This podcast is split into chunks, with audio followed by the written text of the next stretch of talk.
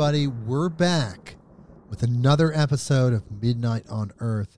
I'm your host, Jake Weaver, and we're here to bring you more knowledge, more light, and more love. Hope you are all doing well out there this week. We have an incredible episode ahead of us today. We're going to be listening to two of the greatest minds in personal development Earl Nightingale and Napoleon Hill. And we have a guest with us yet again today to listen to these recordings the wonderful Brynn Anderson of Vital Force Herbs. Hi, everybody. Hi, Jake. Hey, Brynn, we're so glad you're here with us today. I really enjoy it when you join me as we listen to these discussions because it adds a lot. It's you're like a co-host, a co- cohort uh, co-conspirator, uh, like-minded, similar frequency individuals. So I'm really glad that you're here with us to listen to these, to give us your time. You're so generous with your time, and it's going to be an amazing thing. We're going to be listening to two of the greatest personal development speakers ever. One of the Ever. actual godfathers of personal development, and then his kind of protege indirectly mentored through books, you could say, but then eventually they met each other. But also early, early on in the personal development field, they're incredible humans. We need to hear these lectures in order to help understand more about the world around us and how to be better people and how to grow and how to expand. But first, before we go into those lectures, before I go into the bio of those two wonderful men, I have to ask you to do a few things for me. First, follow me on Instagram at midnight underscore on underscore earth. That is the Instagram address. If you go there, you hit the follow button, you'll join our family, this this community, the Midnight on Earth fan base that's growing. It's a worldwide 26 countries, I'm proud to say, worldwide phenomena. And you can be a part of it by clicking the follow button on Instagram. Spotify, you can follow us on Spotify and like us there as well. Apple Podcasts, Google Podcasts, wherever you find your podcast. There's so many different platforms now. I heard of a new one called Podchaser, Stitcher, I mean iHeartRadio. There's so many different platforms. Wherever you listen to your podcasts, find me there. Hit the button that connects us so you always know when I'm doing something. It'll come to you through the ether, through the internet, through whatever device or interface or neural link, depending on when you're listening to this. However, you get that information, that's how you do it. And the very last thing I have to ask you, as my friends, as my fan base, tell a friend. Tell a friend that you know that likes these type of podcasts. They're so interesting, they're so entertaining, they're really special, and we're growing, we're getting better. Every episode gets better and better.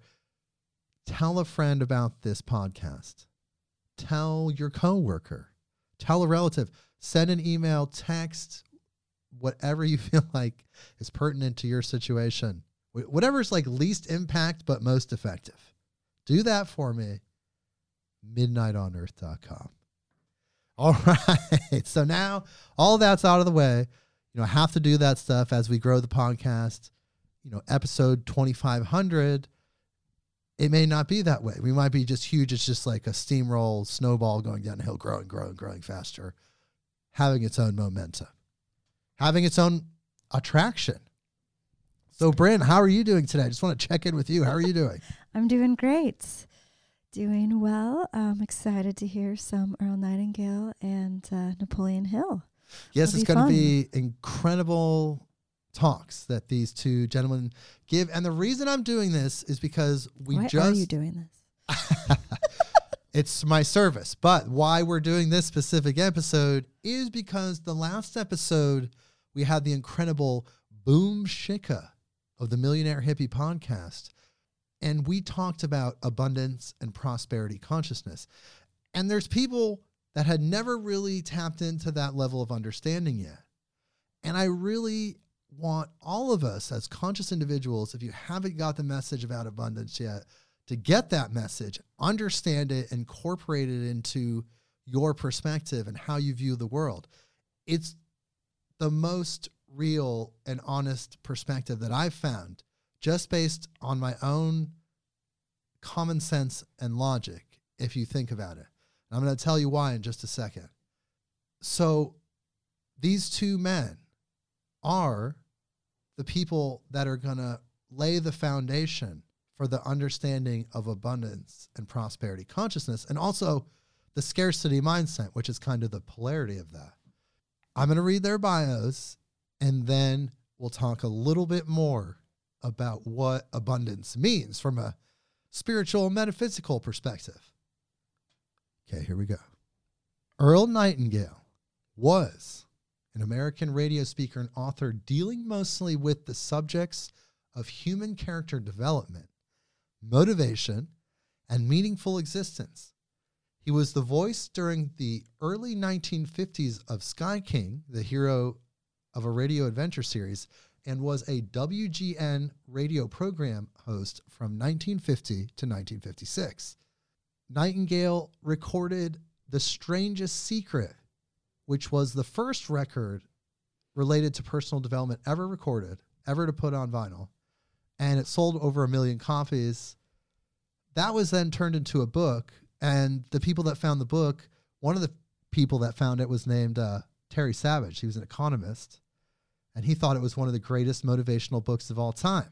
He is really the earliest iteration of the mid 21st century personal development speakers. There was a kind of a earlier set of teachers, authors that were around the turn of the 19th into the 20th century. He was then the next generation after that. So we'll talk a little bit more about Earl Nightingale in just a second. Okay, so here's Napoleon Hill's bio. Napoleon Hill was an American author who is widely credited to have influenced more people into success than anyone in history. He was born on October 26, 1883, in Wise County, Virginia, considered to be the father of the personal success genre of literature. His work revolved around the role of personal belief in the success of an individual. He's also widely recognized for Think and Grow Rich, which is regarded as one of the best selling books of all time. Perhaps you've heard of it. This book has helped millions of people in achieving their goals and has been an important part of many success stories. I've read Think and Grow Rich. I highly recommend reading that book. It's an incredible book. It was written in, I believe, 1947 or somewhere around that time. It was actually the condensed version of a far bigger book called The Law of Success by Napoleon Hill. Both incredible people, like I said, in the personal development field, foundational people. And if you listen to what they say, it's going to really help you understand abundance and prosperity consciousness. And when you listen to these wonderful speakers, you have to understand they're from a different time a lot of the times when they're describing humanity, they'll use gender specific terms like man. It's outdated. That's not what I use. I use humans. You know, I would say the human race or humanity. But he was raised in the 20s and 30s, and it was just a different time, different vernacular, different approach to speech. So you'll hear those data terms, but just move past that and listen to what he's saying because what he's saying is timeless and how he coalesces the information together is absolutely astounding. He has a unique way of processing it and putting it in a way that's not simple, but very accessible and palatable, easy to understand. And he'll guide you to a more successful life coming from a spiritual perspective. And he'll help you understand why success isn't a bad thing if you're a conscious individual. And the same thing with Napoleon Hill's talk. He'll talk about sales and various things related to the sales field, but he's also talking about using certain energies and methods of manifestation in, in order to achieve those goals. Those same formulas, those same principles can be applied to different goals, which he also says and mentions. He just has a very open minded, non judgmental view of processing this methodology. So, for just a second, me and Brent are going to tell you about what we think abundance is and what abundance consciousness is. So, um, I guess I'm going to go first. Go ahead, Jake. You go first. Look, abundance is like this. It's very simple. It seems complicated at first, but then when you hear it, you realize it's very foundational. It's the very beginning of spiritual understanding. But yet, it took me personally a long time to get to that information. Even though it was right in front of me the whole time, I never looked at it that specific way in order to process the information that way. So when I finally did, it flipped a switch and it changed my frequency. It changed how I perceived reality. And I've talked about it on previous podcasts. And perhaps you already understand it yourself and it came to you earlier than it came to me. But one of the core foundational understandings about abundance consciousness is that everything is made out of God. Everything's made out of the divine. It's this one original substance and it's intelligent. It seems pretty basic. Seems pretty like 101. Like, oh, of course, everything's made out of the divine. It's all made out of God. Matter, energy, everything that we haven't discovered yet that's before all that, consciousness, everything, the entire thing, all of it. It all is made out of this one thing. And that thing is infinite. Okay. And it seems like, oh, wow, okay, you get that. And you realize, wait, we don't really think about things that way in Western culture. In Eastern culture, Indians from India, they have this as, again, a foundational part of their culture, a part, of their understanding. So then, once you realize that everything's made out of God, that means everything's infinite. That means you can never run out of anything. And most people are programmed to have a fear of running out of various things, whether it's food or money or shelter or gas or oil or wood or whatever they perceive as finite. A fear comes into play that says that you may run out of those things. And yet, all of it's made out of God, and it was created to respond to a need that was already there. So, anytime there's this need, whether it's personal or collective, nature, through natural laws, fills that need with some form, but the need gets filled. And that's the interesting thing. So it helps you shift out of scarcity mindset when you realize that everything's infinite. And then you realize that you have this dialogue, this energetic psychic dialogue with the divine when you're asking for something, whether it's a goal or something worthwhile, something you're putting your love and your heart into. You have this connection and you can manifest those things. And you never have to worry about how it's going to happen because you set up a certain frequency and you attract whatever's on that frequency into your life. So let's say you want to start a bookstore and you focus on just how you're going to do that and don't even think about how you're not going to do it. And then all of a sudden you get offered a place to have a store seemingly out of nowhere. You get rare books given to you. Other situations come into play somehow that all kind of fall in the frequency of being a bookstore owner, a successful bookstore owner. So then you start attracting these things. You understand that there's not a shortage of anything because it's impossible to have a shortage of anything because it's all made out of the divine. The divine's infinite. So then you really take a hold of your thinking and your understanding and realize that you can really push on that a little bit through your subconscious, which is kind of like your interface point with the divine.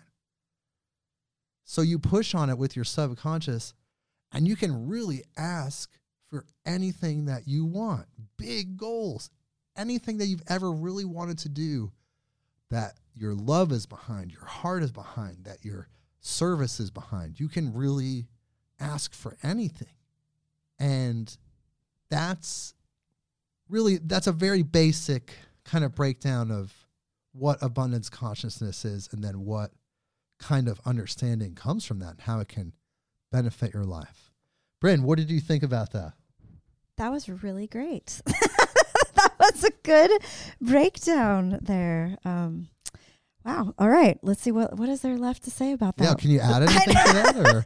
Well, I uh, you know, funny. I got a tea bag yesterday. You know, there's little messages written on the back of the tea bag sometimes, depending on what. Do they say help me or Uh, not usually. Usually it's Okay, something good. inspiring. I don't know what brand of tea you're getting, but um, the one I got yesterday said, uh, "Prosperity is inside of us," which was timely for you asking me to come and be on this show. So yeah. so give me a little time to think about that and just that thought of that that everything comes from the divine and and we come from the divine and prosperity is inside of us. It's part of us. There is no such thing as lack that that's a human construct. I think that that like you were saying perhaps you know some of it's programming some of it i think is our our more animal brain or ego that is you know that competition for food or water or whatnot that there's always an abundance of everything and anything we need. And if you know nature abhors a vacuum and there's that when you think of the bookstore that you want to open suddenly you've created a vacuum just by that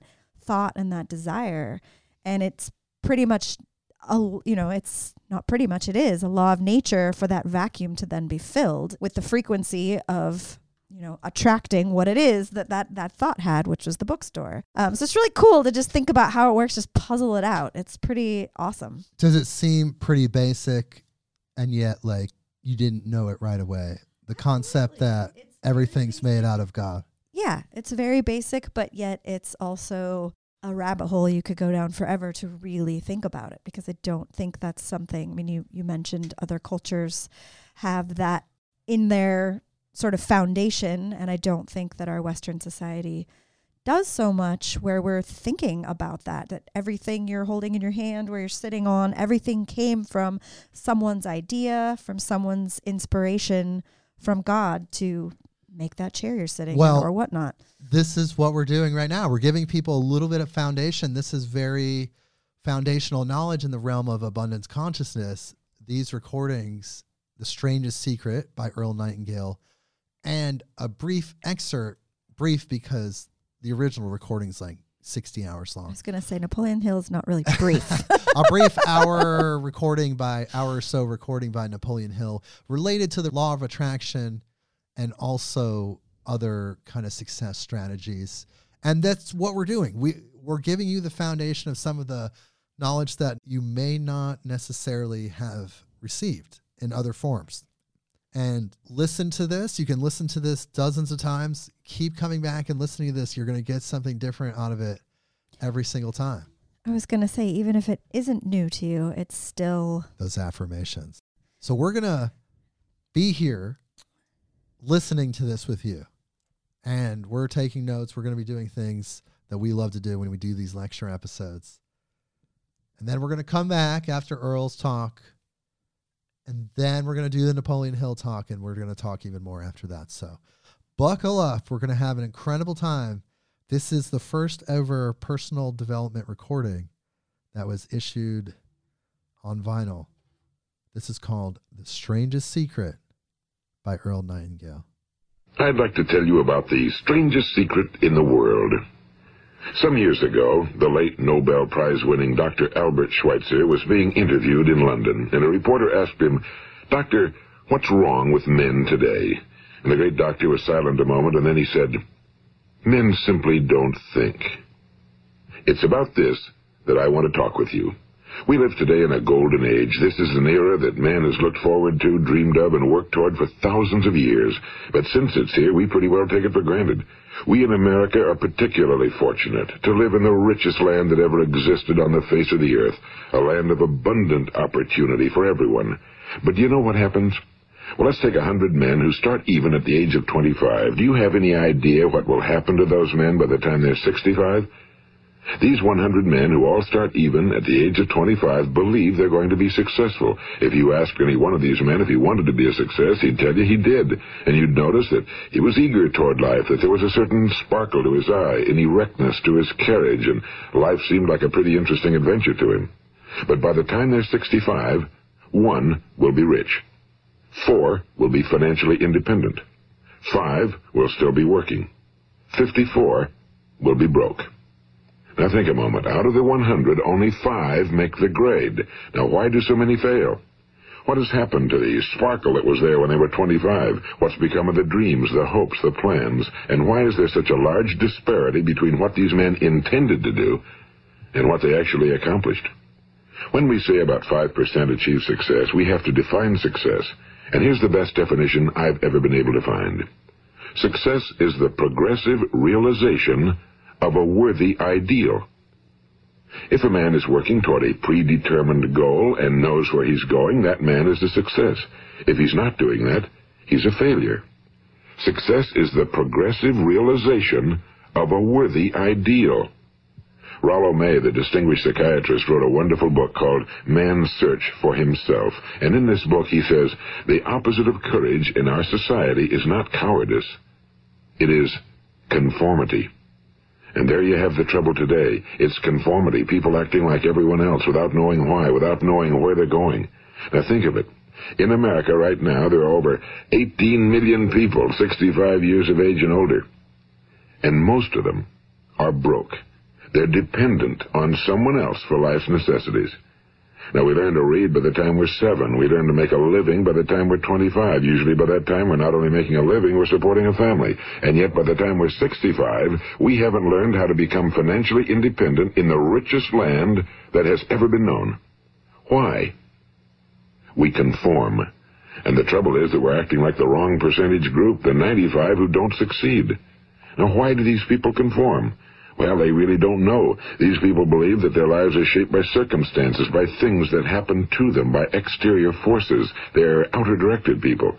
A survey was made one time that covered a lot of men, working men, and these men were asked, why do you work? Why do you get up in the morning? 19 out of 20 had no idea. If you ask them, they'll say, well, everyone goes to work in the morning, and that's the reason they do it, because everyone else is doing it. Now let's get back to our definition of success. Who succeeds? The only person who succeeds is the person who is progressively realizing a worthy ideal. He's the person who says, I'm going to become this, and then begins to work toward that goal. I'll tell you who the successful people are. A success is the school teacher who's teaching school because that's what he or she wants to do. The success is the woman who's a wife and mother because she wanted to become a wife and mother and is doing a good job of it. The success is the man who runs the corner gas station because that was his dream. That's what he wanted to do. The success is the successful salesman who wants to become a top-notch salesman and grow and build with his organization. A success is anyone who is doing deliberately a predetermined job because that's what he decided to do deliberately. But only one out of 20 does that. That's why today there isn't really any competition unless we make it for ourselves. Instead of competing, all we have to do is create.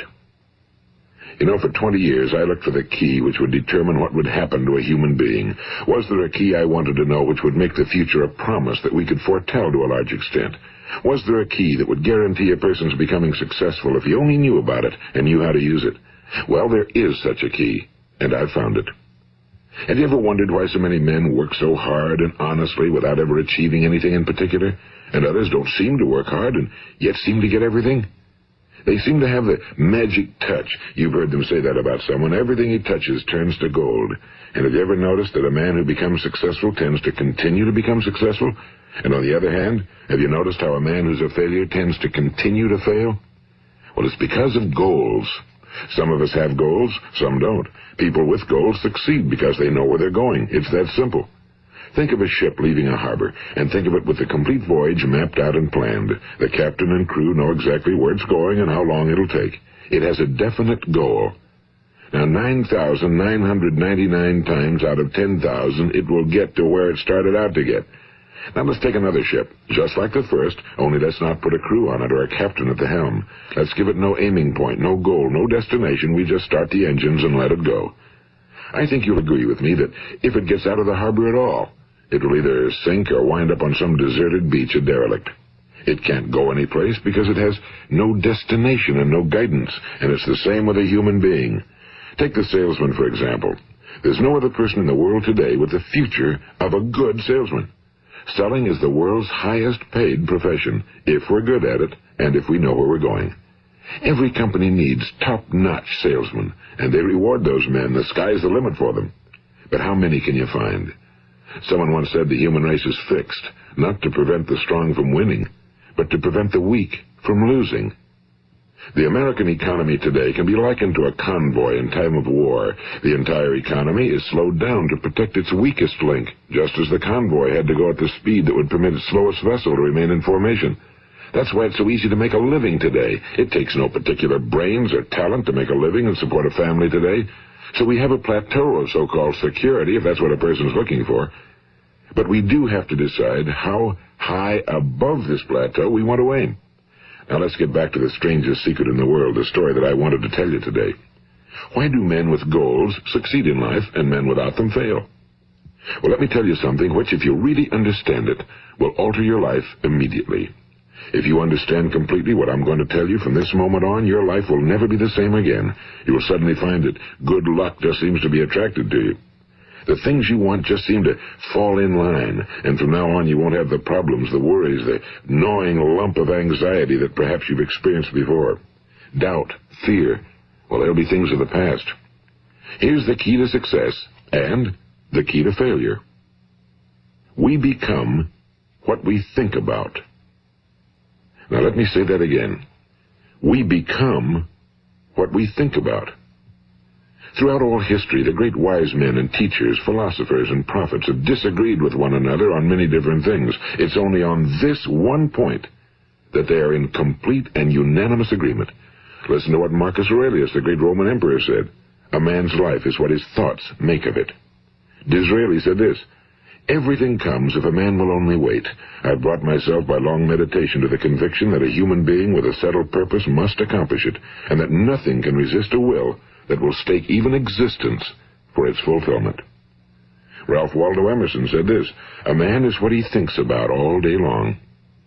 William James said, The greatest discovery of my generation is that human beings can alter their lives by altering their attitudes of mind. And he also said, We need only in cold blood act as if the thing in question were real, and it will become infallibly real by growing into such a connection with our life that it will become real. It will become so knit with habit and emotion that our interest in it will be those which characterize belief. And he also said, if you only care enough for a result, you will almost certainly attain it. If you wish to be rich, you will be rich. If you wish to be learned, you will be learned. If you wish to be good, you will be good. Only you must then really wish these things and wish them exclusively, and not wish at the same time a hundred other incompatible things just as strongly. In the Bible you read in Mark 9:23, If thou canst believe, all things are possible to him that believeth. My old friend Dr. Norman Vincent Peale put it this way, This is one of the greatest laws in the universe. Fervently do I wish I had discovered it as a very young man.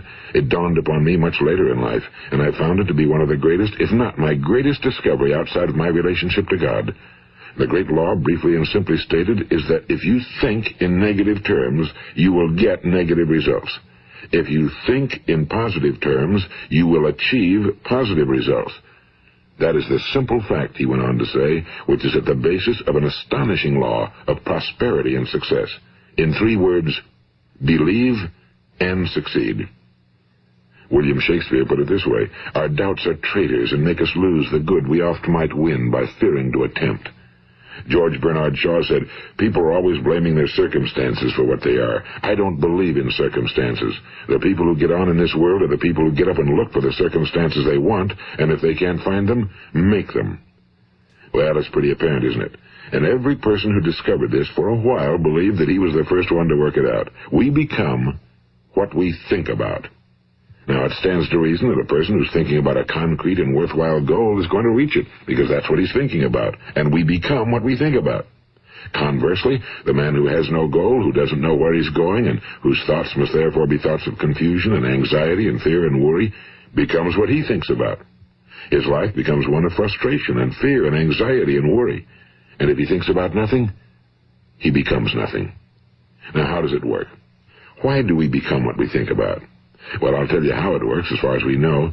Now, to do this, I want to tell you about a situation that parallels the human mind. Suppose a farmer has some land, and it's good fertile land. Now, the land gives the farmer a choice. He may plant in that land whatever he chooses. The land doesn't care. It's up to the farmer to make the decision. Now remember, we're comparing the human mind with the land because the mind, like the land, doesn't care what you plant in it. It will return what you plant, but it doesn't care what you plant. Now let's say that the farmer has two seeds in his hand. One is a seed of corn, the other is nightshade, a deadly poison. He digs two little holes in the earth and he plants both seeds, one corn, the other nightshade. He covers up the holes, waters, and takes care of the land, and what will happen? Invariably the land will return what's planted, as it's written in the Bible, as ye sow, so shall ye reap. Now remember, the land doesn't care. It'll return poison in just as wonderful abundance as it will corn. So up come the two plants, one corn, one poison. Now, the human mind is far more fertile, far more incredible and mysterious than the land, but it works the same way. It doesn't care what we plant. Success, failure. A concrete, worthwhile goal, or confusion. Misunderstanding, fear, anxiety, and so on. But what we plant, it must return to us.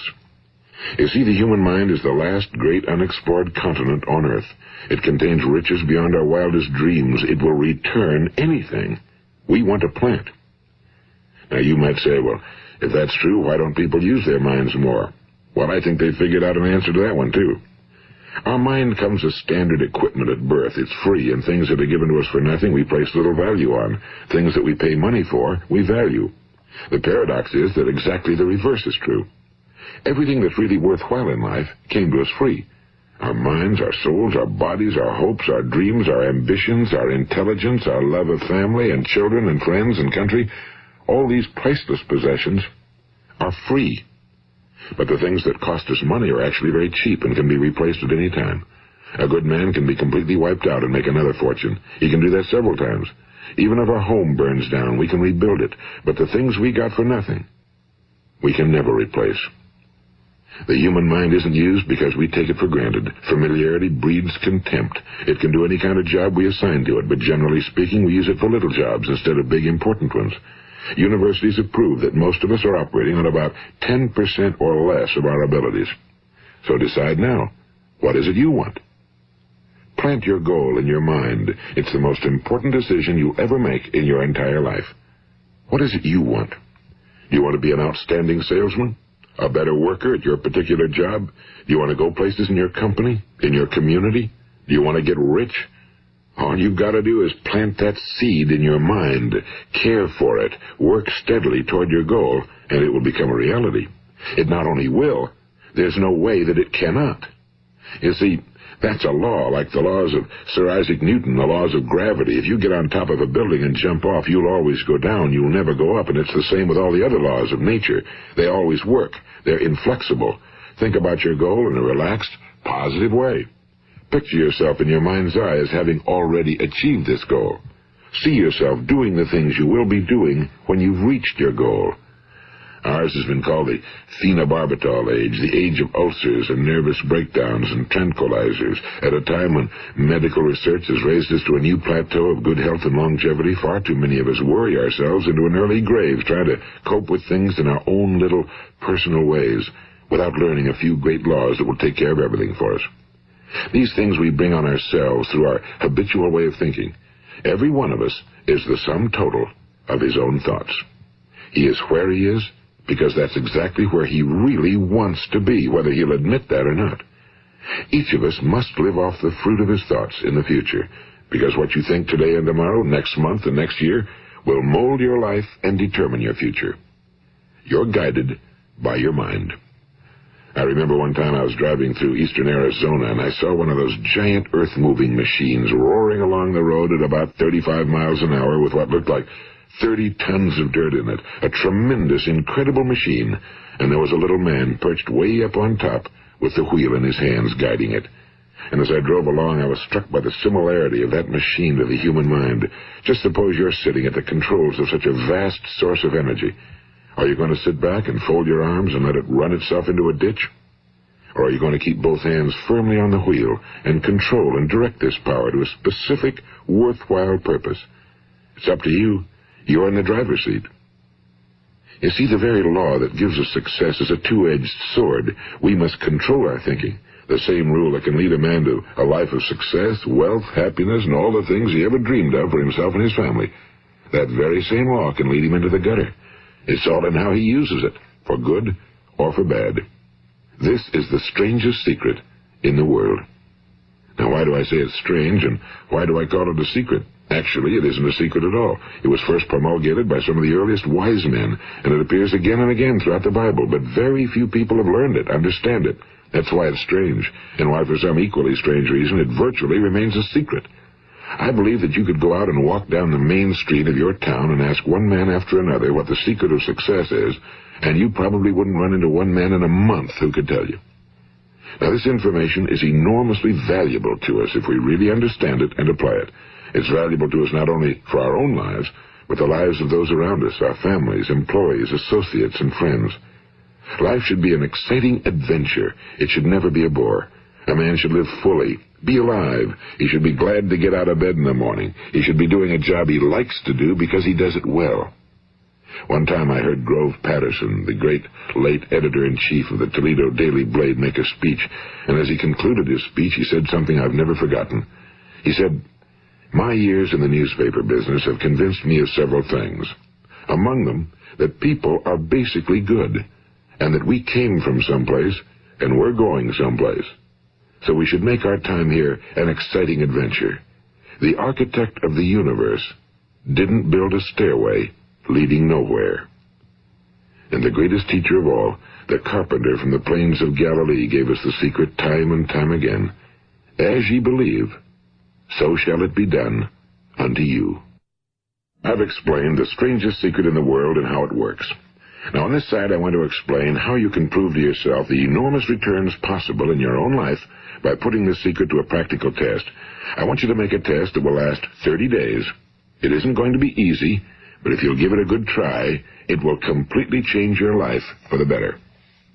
Now, back in the 17th century, Sir Isaac Newton, the English mathematician and natural philosopher, gave us some natural laws of physics which apply as much to human beings as they do to the movement of bodies in the universe. And one of these laws is that for every action, there is an equal and opposite reaction.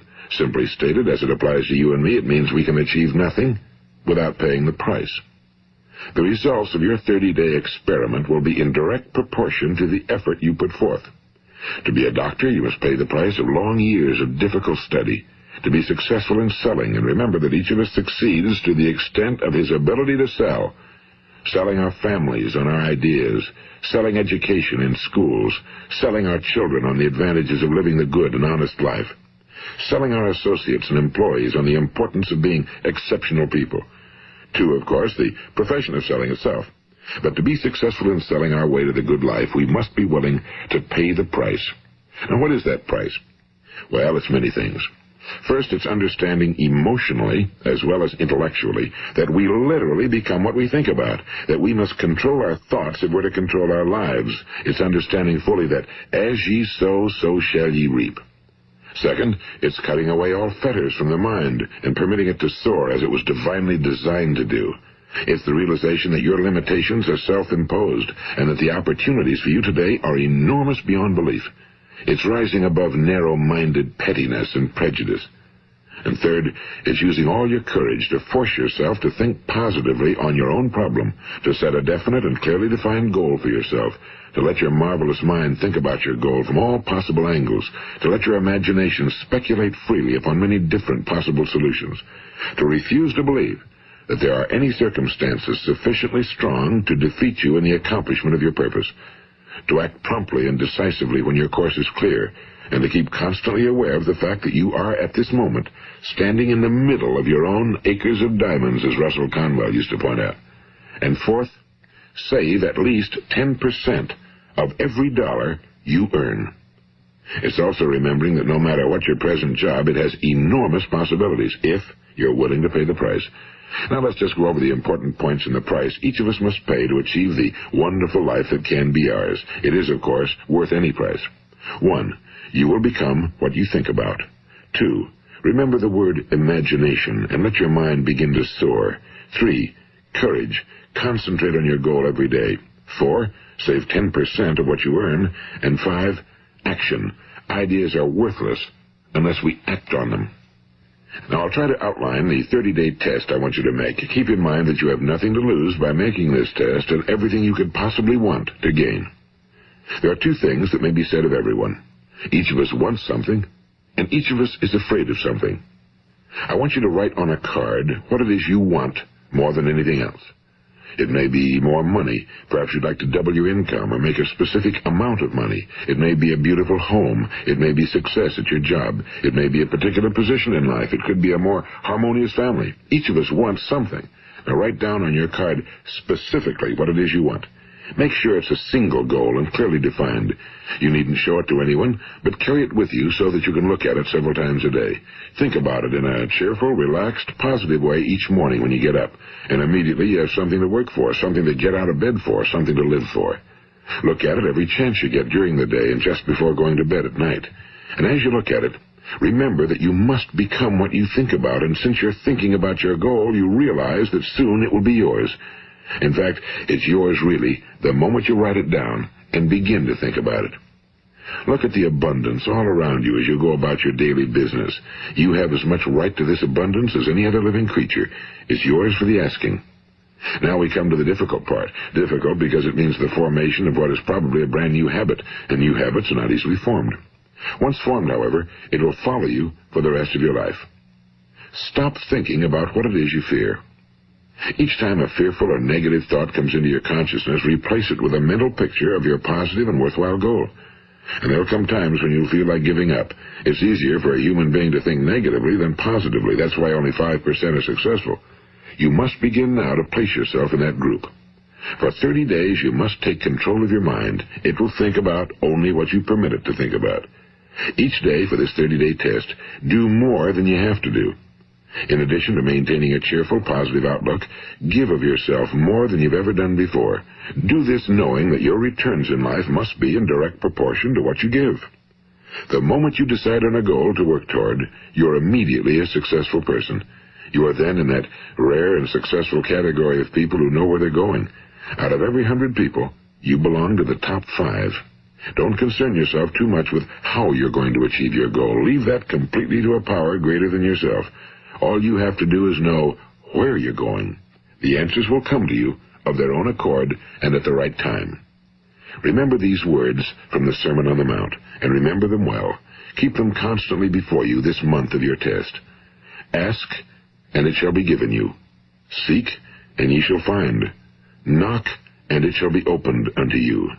For every one that asketh receiveth, and he that seeketh findeth, and to him that knocketh it shall be opened. It's as marvelous and as simple as that. In fact, it's so simple that in our seemingly complicated world, it's difficult for an adult to understand that all he needs is a purpose and faith. For 30 days, do your very best. If you're a salesman, go at it as you've never done before, not in a hectic fashion, but with the calm, cheerful assurance that time well spent will give you the abundance in return you deserve and want. If you're a homemaker, devote your 30-day test to completely giving of yourself without thinking about receiving anything in return, and you'll be amazed at the difference it makes in your life. No matter what your job, do it as you've never done it before for 30 days. And if you've kept your goal before you every day, you'll wonder and marvel at this new life you've found. Dorothea Brande, the outstanding editor and writer, discovered it for herself and tells about it in her fine book, Wake Up and Live. Her entire philosophy is reduced to the words, act as though it were impossible to fail. She made her own test with sincerity and faith, and her entire life was changed to one of overwhelming success. Now, you make your test for 30 full days. Don't start your test until you've made up your mind to stick with it. You see, by being persistent, you're demonstrating faith. Persistence is simply another word for faith. If you didn't have faith, you'd never persist. If you should fail during your first 30 days, by that I mean suddenly find yourself overwhelmed by negative thoughts, you've got to start over again from that point and go 30 more days. Gradually, your new habit will form until you find yourself one of that wonderful minority to whom virtually nothing is impossible. And don't forget the card. It's vitally important as you begin this new way of living. On one side of the card, write your goal, whatever it may be. On the other side, write the words we've quoted from the Sermon on the Mount. Ask, and it shall be given you. Seek, and ye shall find. Knock, and it shall be opened unto you. Nothing great was ever accomplished without inspiration. See that during these crucial first 30 days, your own inspiration is kept at a peak. And above all, don't worry. Worry brings fear, and fear is crippling. The only thing that can cause you to worry during your test is trying to do it all yourself. Know that all you have to do is hold your goal before you. Everything else will take care of itself. Remember also to keep calm and cheerful. Don't let petty things annoy you and get you off course. Now, since making this test is difficult, some will say, why should I bother? Well, look at the alternative. No one wants to be a failure. No one really wants to be a mediocre individual. No one wants a life constantly filled with worry and fear and frustration. Therefore, remember that you must reap that which you sow. If you sow negative thoughts, your life will be filled with negative things. If you sow positive thoughts, your life will be cheerful, successful, and positive. Now, gradually, you will have a tendency to forget what you've heard on this recording. Play it often. Keep reminding yourself of what you must do to form this new habit. Gather your whole family around at regular intervals and listen to what's been said here. You know, most men will tell you that they want to make money without understanding the law. The only people who make money work in a mint. The rest of us must earn money. This is what causes those who keep looking for something for nothing or a free ride to fail in life. The only way to earn money is by providing people with services or products which are needed and useful. We exchange our time and our product or service for the other man's money. Therefore, the law is that our financial return will be in direct proportion to our service. Now, success is not the result of making money. Making money is the result of success, and success is in direct proportion to our service. Most people have this law backwards. They believe that you're successful if you earn a lot of money. The truth is that you can only earn money after you're successful. It's like the story of the man who sat in front of the stove and said to it, Give me heat, and then I'll add the wood. How many men and women do you know, or do you suppose there are today, who take the same attitude toward life? There are millions. We've got to put the fuel in before we can expect heat. Likewise, we've got to be of service first before we can expect money. Don't concern yourself with the money. Be of service Build, work, dream, create. Do this and you'll find there's no limit to the prosperity and abundance that will come to you. Prosperity, you know, is founded upon a law of mutual exchange. Any person who contributes to prosperity must prosper in turn himself. Sometimes the return will not come from those you serve, but it must come to you from someplace, because that's the law. For every action, there is an equal and opposite reaction. As you go daily through your 30-day test period, remember that your success will always be measured by the quality and quantity of service you render, and money is a yardstick for measuring this service. No man can get rich himself unless he enriches others. Now, there are no exceptions to a law. You can drive down any street in America and from your car estimate the service that's being rendered by the people living on that street. Had you ever thought of this yardstick before? It's interesting.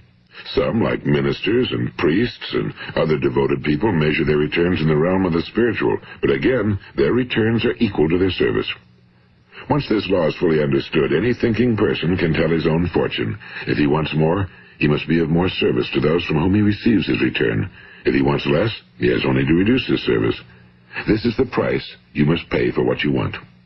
If you believe you can enrich yourself by deluding others, you can end only by deluding yourself. It may take some time, but just as surely as you breathe, you'll get back what you put out. Don't ever make the mistake of thinking you can avert this. It's impossible. The prisons and the streets where the lonely walk are filled with people who tried to make new laws just for themselves.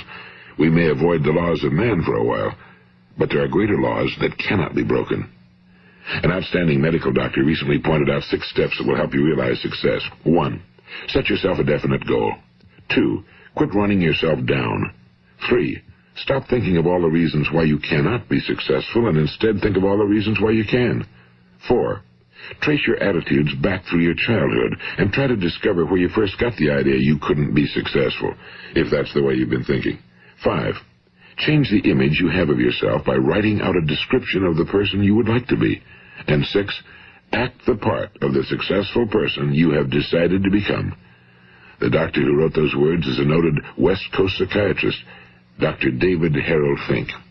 Do what the experts since the dawn of recorded history have told you you must do. Pay the price by becoming the person you want to become. It's not nearly as difficult as living unsuccessfully. Make your 30-day test, then repeat it, then repeat it again, and each time it will become more a part of you until you'll wonder how you could ever have lived any other way. Live this new way, and the floodgates of abundance will open and pour over you more riches than you may have dreamed existed. Money? Yes, lots of it. But what's more important, you'll have peace. You'll be in that wonderful minority who lead calm, cheerful, successful lives. Start today. You have nothing to lose, but you have a whole life to win. Okay, that was Earl Nightingale. Holy cow, what an incredible breakdown of a lot of different ideas around success and abundance. Success being the progressive realization of a worthy ideal. I love that. And then money's the byproduct of the success. The success is you're doing what you want to do, what you love to do, where your talents are best utilized. And that's success. And he said the minute you're doing that, that's when you become a successful person. I thought that was so profound. There were so many really good points. What do you think, Brad? So many profound things. Yeah, just what you said. It's yours the moment you write it down and begin to think about that you create that vacuum that we were talking about earlier. Um, also, something that uh, stuck out to me is that it doesn't matter what is planted. You know, whatever you plant is what, you know, what will grow. And so if you plant goals in your mind, if you plant nothing in your mind, if you plant negativity in your mind, whatever it is you plant is what will grow. And so, you know, that's um, something to think about. Well, it's really the crux of the whole recording. You become what you think about, right? Yes. And that kind of segues into the law of attraction. But I just want to say, you become what you think about. And then we're part of the collective. We're just this one human organism, this energy, this humanity. You become what you think about, and then we become what we think about. So if you're focused on things that you fear, you're focused on negativity, then that's what you're going to attract. That's what you're going to manifest. And that's what we're going to learn from Napoleon Hill a little bit about the law of attraction and other things. But that's what Earl's saying. Stop thinking about what you fear. Everything around us, media, everything wants us to be in a state of fear. And then we're going to attract fearful things. Get out of that frequency, get into the frequency of love, of faith, find your purpose. And that's where success is. And then you're in the top 5% of humanity. It's just a statistic. You're not better than anyone let's make it 100% of humanity.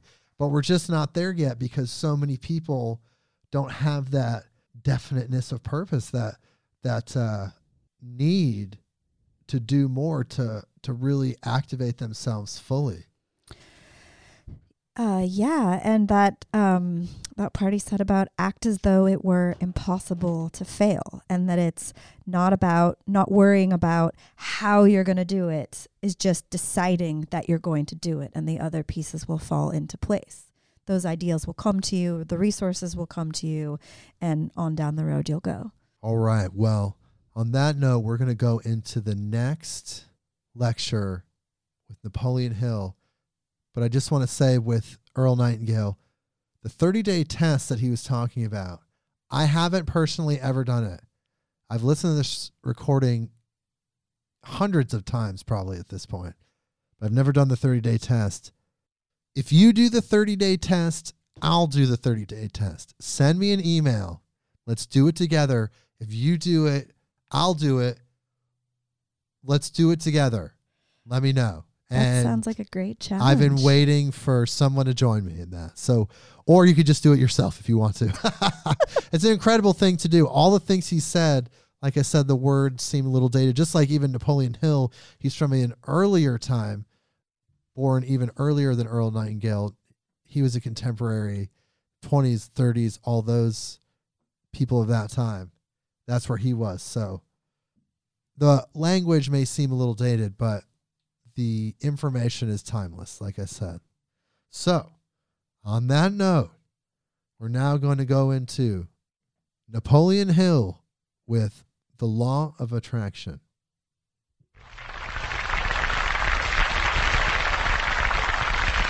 Now then, let's break down the um, lesson on definiteness of purpose and see exactly what it means, why it's the starting point of all achievement.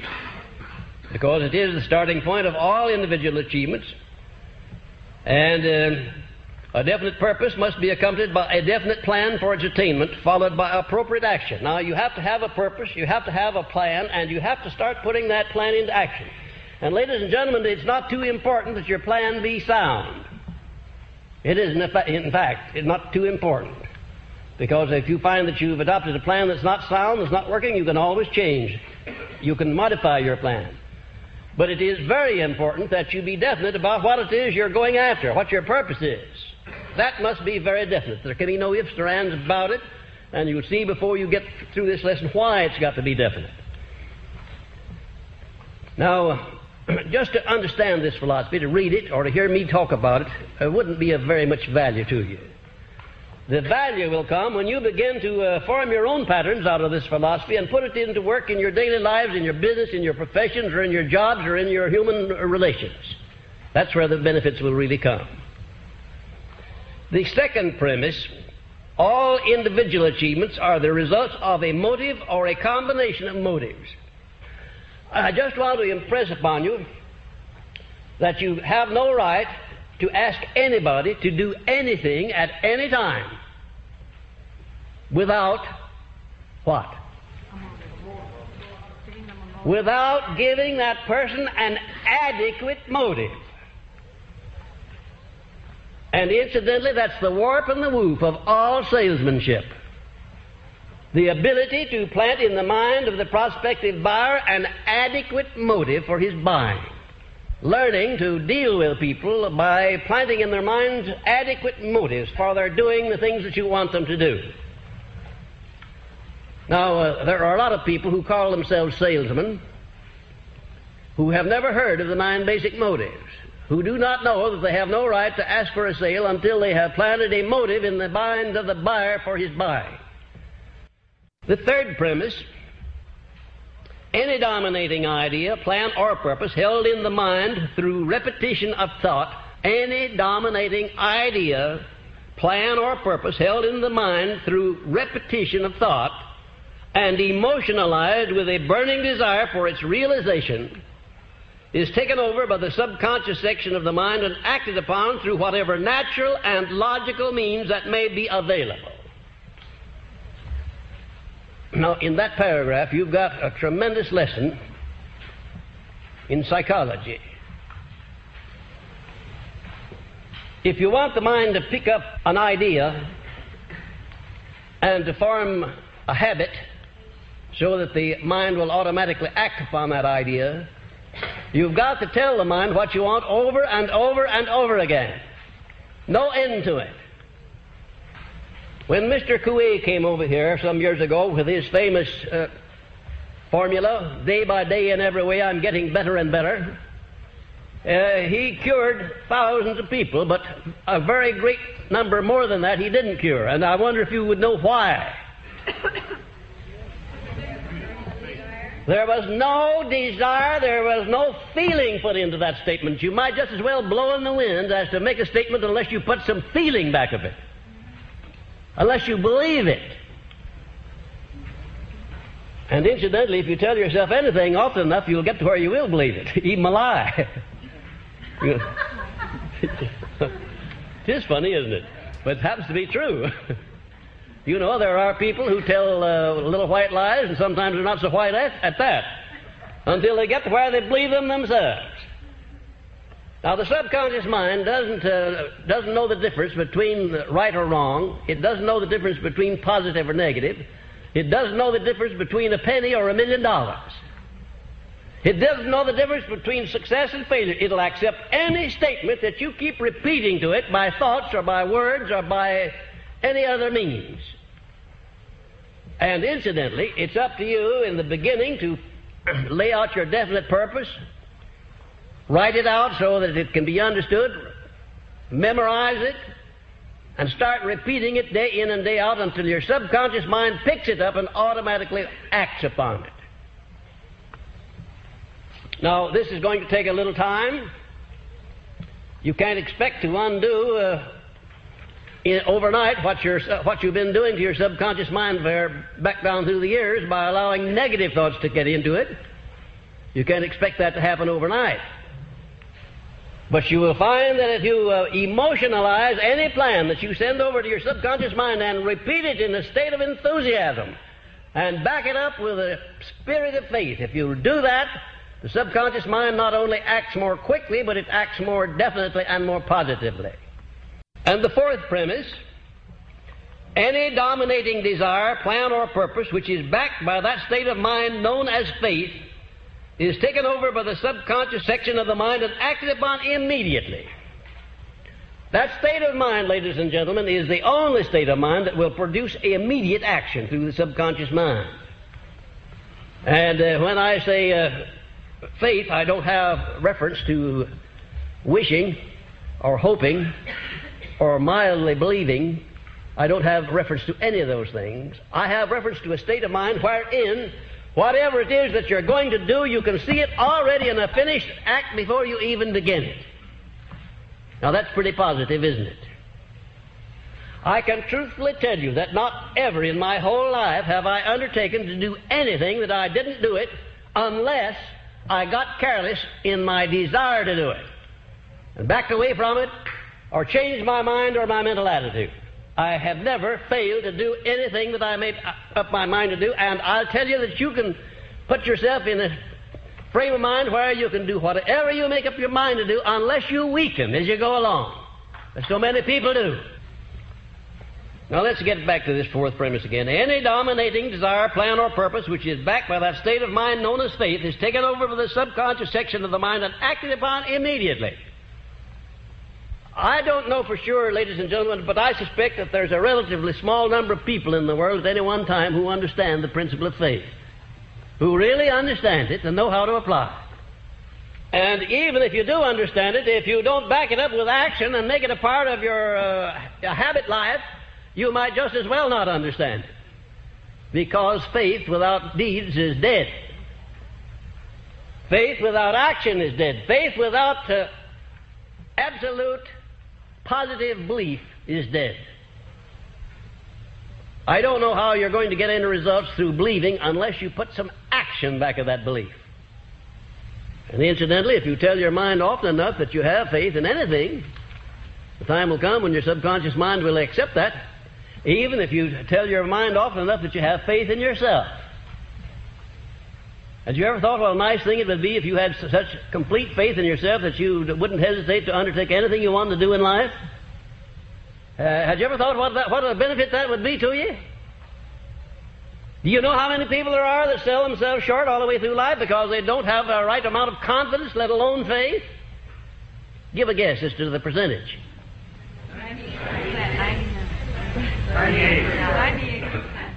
Well, it's somewhere between 98 and 100. the margin who do is so small that I wouldn't begin to guess just exactly what it is.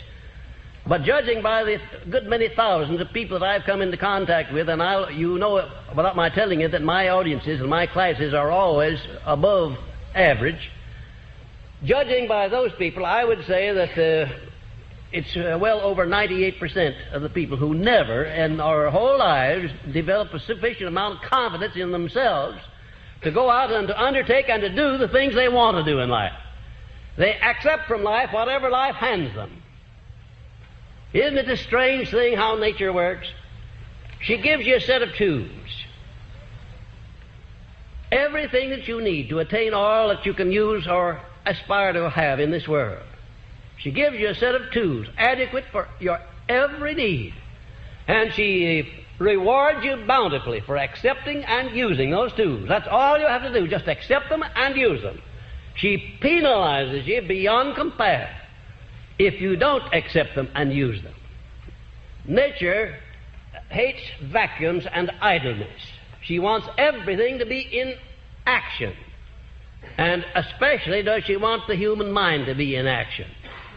The mind is not different from any other part of the body. If you don't use it, if you don't rely upon it, it atrophies and withers away and finally gets to where anybody can push you around. Anybody. And oftentimes you don't have the uh, willpower to even resist or protest when people push you around. The fifth premise the power of thought is the only thing over which any human being has complete, unquestionable means of control. A fact so astounding that it connotes a close relationship between the mind of man and infinite intelligence. Now, there are only five known things in the whole universe, ladies and gentlemen, just five, and out of those five is shaped everything that's in existence, from the smallest electrons and protons of matter on up to the largest suns that float out there in the heavens, including you and me. Just five things. There's time and there's space there's energy, and there's matter. And those four things would be no good without the fifth thing. They'd be nothing. Everything would be chaos. You and I wouldn't have, never could have existed without that fifth thing. What do you think it is? Peanut butter. A universal intelligence. And it uh, reflects itself in every blade of grass, everything that grows out of the ground, in all of the electrons and protons of matter, it reflects itself in space and in time, in everything that is. There is intelligence. Intelligence operating all the time. And the person who is the most successful is the one who finds ways and means of appropriating most of this intelligence through his brain and putting it into action. This intelligence permeates the whole universe space, time, matter, energy, everything else. And every individual has the privilege of appropriating to his own use as much of this intelligence as he chooses. He can only appropriate it by using it. Just understanding it or believing in it is not enough. You've got to put it into specialized use in some form. And the responsibility of this course mainly is to give you a pattern, a blueprint by which you can take possession of your own mind and put it into operation. All you have to do is to follow the blueprint. Don't just pick out that part of it which you like best and uh, discard the other. Take it all as is the sixth premise, the subconscious section of the mind appears to be the only doorway of individual approach to infinite intelligence. Now, I want you to study that language very carefully. I said it appears to be. I don't know if it is, and I doubt if you do, and I doubt if anyone knows definitely. We have, a lot of people have a lot of different ideas about it, but from the best intelligence that I have been able to use, best observations that I have been able to make through thousands of experiments, it is true that the subconscious section of the mind is the only doorway of individual approach to infinite intelligence, and it is capable of influence by the individual through the means described in this and subsequent lessons. The basis of approach is faith based upon definiteness of purpose. Now, there is one sentence that gives you the whole key to that paragraph. Faith based upon definiteness of purpose. Uh, do you have any idea why it is that you don't have as much confidence in yourself as you should have? Had you ever stopped to think about that? Did you ever stop to think about why it is that when uh, you see an opportunity coming along or what you believe to be an opportunity, you begin to question your ability to embrace it and use it? Haven't you had that happen to you many times? Doesn't it happen every day?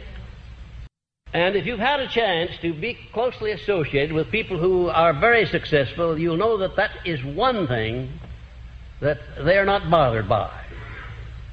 If they want to do something, it never occurs to them they can't do it. I hope that in your association with the Napoleon Hill Associates, you'll come to know my distinguished uh, business associate, Mr. W. Clement Stone, better. Because if I ever saw a man that knows the power of his mind and is willing to rely upon that mind, Mr. Stone is that man. I don't think Mr. Stone has any worries. I don't believe he would tolerate a worry. I think it would be an insult to his intelligence if he recognized that anything was worrying him. Why? Because he has confidence in his ability to use his mind and to make that mind to create the circumstances that he wants created. And that's the condition and the operation of the, any successful mind. And that's going to be the condition of your mind when you get through with this philosophy. You're going to be able to project your mind into whatever objective you choose, and there'll be never any question in your mind as to whether you can do what you want to do or not. Never a question in the world both of a receiving set and a broadcasting station for the vibrations of thought. A fact which explains the importance of moving with definiteness of purpose instead of drifting, since the brain may be so thoroughly charged with the nature of one's purpose that it will begin to attract the physical or material equivalents of that purpose. Get it into your consciousness that the first radio broadcasting and receiving set was uh, the one uh, that uh, exists in the brain of man. And not only does it exist in the brain of man, but it exists in a great many animals. I have a couple of Pomeranian dogs, and they know exactly what I'm thinking sometimes before I know. they're so smart. They can tune in on me. They know when we start off for an automobile ride whether they're going or whether they're not. Don't have to say a word, not a word, because they're in constant attunement with us. Your uh, mind is sending out vibrations constantly. And if you're a salesman and you're going to call on a prospective buyer, the sale ought to be made before you ever come into the presence of the buyer. Had you ever thought of that? If you're going to do anything requiring the cooperation of other people, condition your mind so that you know the other fellow is going to cooperate. Why? First, because the plan that you're going to offer him is so fair and honest and so beneficial to him that he can't refuse it. In other words, you have a right to his cooperation. You would be surprised to know how, what a change there will be in people when you come sending out over this broadcasting station of yours positive thoughts instead of thoughts of fear. Now, if you want a good illustration of how this uh, broadcasting station works, you uh, need a thousand dollars real badly, and you go down to the bank some morning, and you've got to have that thousand by day after tomorrow. They're going to take the car back. or the furniture or something else. You just have to have that thousand dollars. Why, the banker can tell the moment you walk inside the door that you just have to have it, and he doesn't want you to have it. Isn't that funny? No, it's not funny. It's tragic. You uh, carry the matches around in your pocket oftentimes to set your own house afire. You broadcast your thoughts, and uh, they precede you, and uh, when you get there, there uh, you find that uh, instead of getting the cooperation you went after, the other person reflects back to you what? That state of doubt, that state of mind that you sent out ahead of you. I used to teach salesmanship. I made my living that way for a long time while I was doing the research on this philosophy. And I have taught over 30,000 salesmen, many of them now life members of the coveted million dollar roundtable in the life insurance field. And if there is one thing in this world that has to be sold, it's life insurance. Nobody ever buys life insurance. It has to be sold. And the first thing that I taught those uh, people under my direction was that they must make the sale to themselves before they try to make it to the other fellow. And if they don't do that, they're not going to make a sale. Somebody might buy something from them, but they'll never make a sale unless they first make it to themselves. Every brain a broadcasting station and a receiving set. And you can attune that brain so that it'll attract only the positive vibrations released by other people. Now, that's the point I'm coming to and that I wanted you to get. By habit, you can train your own mind to pick up out of that myriad of vibrations that are floating out there constantly. Train your mind to pick up only the things that are related to what you want most in life. And how do you do that? Why, you do that by keeping your mind on what you want most in life, your definite major purpose. So, this, by repetition, by thought, by action, until finally the brain will not pick up anything not related to that definiteness of purpose. Now, is that a marvelous thought? You can educate your brain so that it will absolutely refuse to pick up any vibrations except those related to what you want. And, ladies and gentlemen, when you get your brain under control like that, you will be on the path, really and truly on the beam. Now, let's uh, see what are some of the benefits of definiteness of purpose. And first of all, definiteness of purpose automatically develops self reliance, personal initiative, imagination, enthusiasm, self discipline, and concentration of effort. All of these being prerequisites for success of vital importance. Now, that's quite an array of things that you really developed. You develop through definiteness of purpose. That is to say, knowing what you want, having a plan for getting it, having your mind occupied mostly with the carrying out of that plan. And if you happen to adopt a plan, and unless you're uh, an unusual person, you're almost sure to adopt some plans that are not going to work so well. When you find out that your plan is not right, immediately uh, discard it and get another one. And keep on until you find one that will work. And in the process of doing this, just remember one thing that maybe somewhere along the line that infinite intelligence, being gifted with a great deal of wisdom, might have a plan for you better than the one you had yourself. Have an open mind. If you adopt a plan to carry out your major purpose or a minor purpose and it doesn't work well, dismiss that plan and ask for guidance from infinite intelligence. And you may get that guidance, and what, what can you do to be sure that you will get it? Uh, why, you can believe that you'll get it. You can believe that you'll get it. And it's not going to hurt if you say out loud orally that you believe it. I suspect that uh, the Creator can knows your thoughts, but I found that if you express yourself with a lot of enthusiasm, it doesn't hurt any. and I'm sure that it doesn't uh, hurt uh, in arousing your subconscious mind. When I wrote Think and Grow Rich, the original title of it was The 13 Steps to Riches.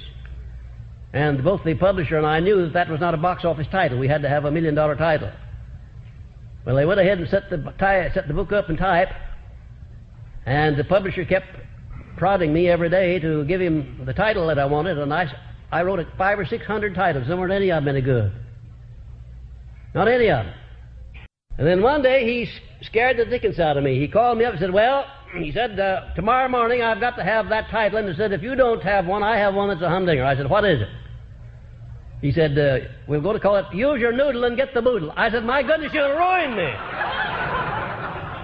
Why, he said, That, uh, this is a dignified book. And that's a flippant title. Why, that will ruin the book and me too. Whether it will or not, that's the title, unless you give me a better one by tomorrow morning. Now, I want you to follow this incident because it's, it's, uh, la- it's, uh, it's potent with uh, food for thought, what I'm now telling you. I went in that night and sat down on my bed as I was going to, on the side of the bed, and I had a talk with my subconscious mind. And I said, Now look here, old sub. You and I have gone a long way together, and you've done a lot of things for me and some things to me, thanks to my ignorance. But I've got to have a million dollar title, and I've got to have it tonight. Do you understand that? I got to talking so loudly that the man in the apartment above me thumped on the floor. and I don't blame him because I guess he thought I was quarreling with my wife or something.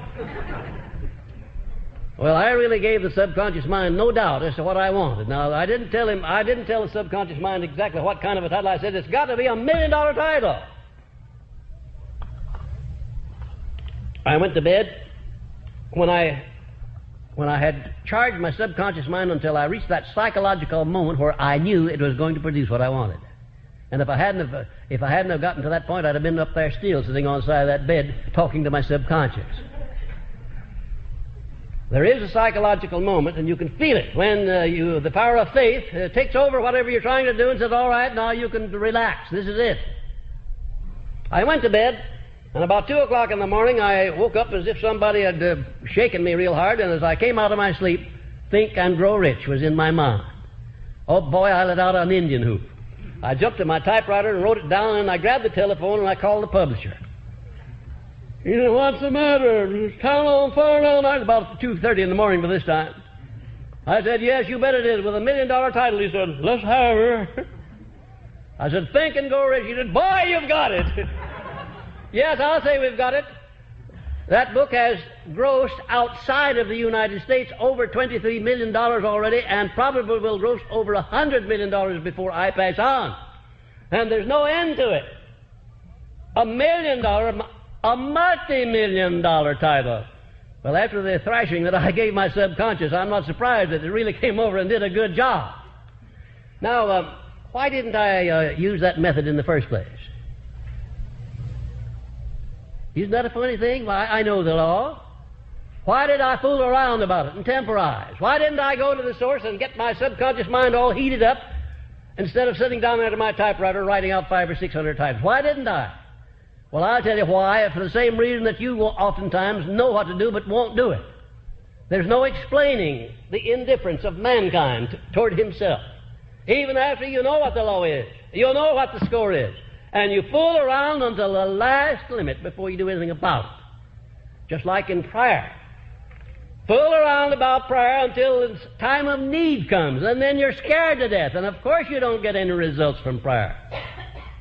If you want to have results from prayer, you condition your mind so that your life is a prayer, day in and day out, every minute of your life. A constant prayer. Because it's based upon belief. Belief in your dignity and your right to tune in on infinite intelligence and to have the things that you need in this world. And so it is with this human mind. You've got to condition the mind as you go along from day to day so that when any emergency arises, you'll be right there ready to deal with it.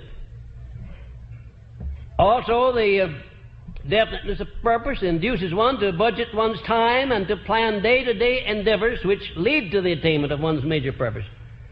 If you would sit down and put a, a, an hour by hour account of the actual work that you put in each day for one week, and then an hour by hour account of the time that you waste that you could devote to anything you want to if you wanted to, badly enough, you're going to get one of the shocks of your life. We're not efficient. You know, you have three hours, uh, about eight hours to sleep, and about eight hours to earn a living, then have eight hours of free time that you can do anything uh, that you want to with here in this country where we live.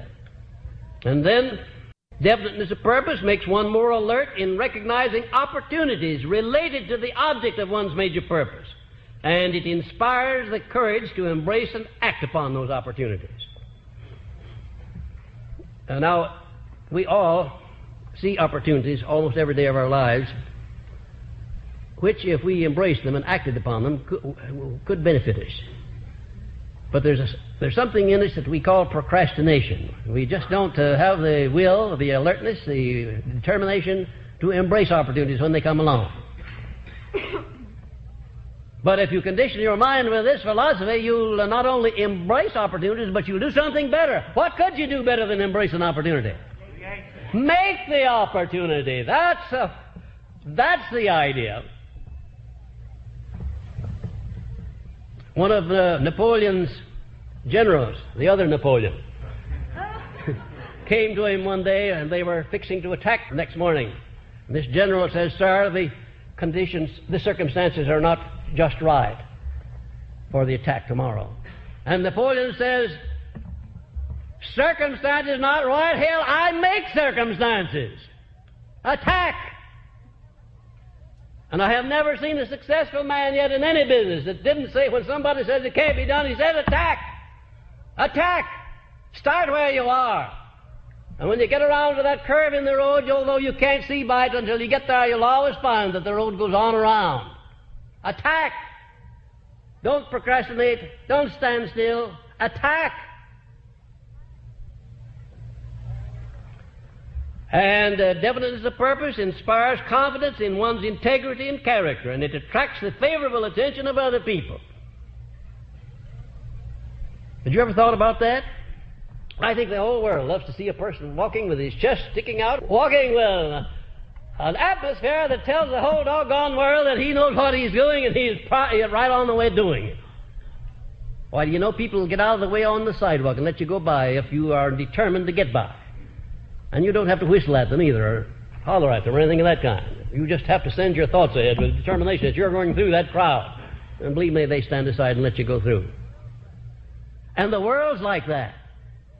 The man who knows where he is going and is determined to get there will always find willing helpers to cooperate with him. Now, there's another very important thing. The greatest of all its benefits, that is, go, definiteness of purpose, it opens the way for the full exercise of that state of mind known as faith by making the mind positive and freeing the mind from the limitations of fear and doubt and discouragement and indecision and procrastination. The very minute that you decide upon something, you know that's what you want, you know you're going to do it, all of these negatives that have been bothering you, they pick up their baggage and get out. They just move out. They can't live in a positive mind. Can you imagine a negative frame of mind and a positive frame of mind occupying the same space at the same time? Could you imagine that? No, you can't, because it can't be done. And did you know that the slightest bit of a, a negative mental attitude is sufficient to destroy the power of prayer? Did you know that the slightest bit of a, of a negative mental attitude is sufficient to destroy your plan, whatever it is you're doing, carrying out your definiteness of purpose? You have to move with courage, with faith, with determination in connection with carrying out your definiteness of purpose. And next, definiteness of purpose makes one success conscious. You know what I mean by success conscious? If I said uh, it makes one also health conscious, would you know what I meant by that? What do I mean? Why, your thoughts are predominantly about health. And uh, with reference to success consciousness, your thoughts are predominantly about success. The can do part of life and not the no can do. Did you know that that 98% of the people who never get anywhere in, the, in life that we were talking about a while ago are no can do people? Any circumstance that you place before them or that is placed before them or that overtakes them, immediately they fasten their attention upon the no can do part, the negative part. I'll never forget, as long as I live, what happened to me when Mr. Carnegie surprised me and gave me a, a chance to organize this philosophy. I tried every way in the world to give him all the reasons I could think of, and had about six, about six reasons why I couldn't do it. I didn't have sufficient education. I didn't have the money. I didn't have the influence. I didn't know what the word philosophy meant. Well, and there was about two others that immediately popped into my mind, and I was trying to get my mouth open to tell Mr. Carnegie that I thanked him for the compliment he'd paid me. But what was going on in my mind was that uh, I was doubting that Mr. Carnegie was such a good judge of human nature as he had been reported to be when he was picking me to do a job like that. Now that's what went on in my mind. But there was a silent person standing looking over my shoulder, and he said, Go ahead and tell him you can do it. Spit it out. And I said, Yes, Mr. Carnegie, I'll accept the commission, and you can depend upon it, sir, that I will complete it. He reached over and grabbed me by the hand. He said, I not only like what you said, but I like the way you said it. That's what I was waiting for. He saw that I, my mind was on fire with belief that I could do it, even though I hadn't the slightest asset to give me a beginning other than my determination that I would get the assets necessary to create this philosophy. And if I had wavered, in the slightest. If I had said to Mr. Carnegie, Well, yes, uh, Mr. Carnegie, I'll uh, do my best, I'm sure, I never asked him about this, but I am sure that he would have taken the opportunity away from me instantly. Because it would have indicated that I wasn't too determined to do it. Yes, Mr. Carnegie, you can depend upon me, sir, to complete it. And you're living witnesses here, although Mr. Carnegie's long since been gone, you're living witnesses that Mr. Carnegie didn't pick wrongly.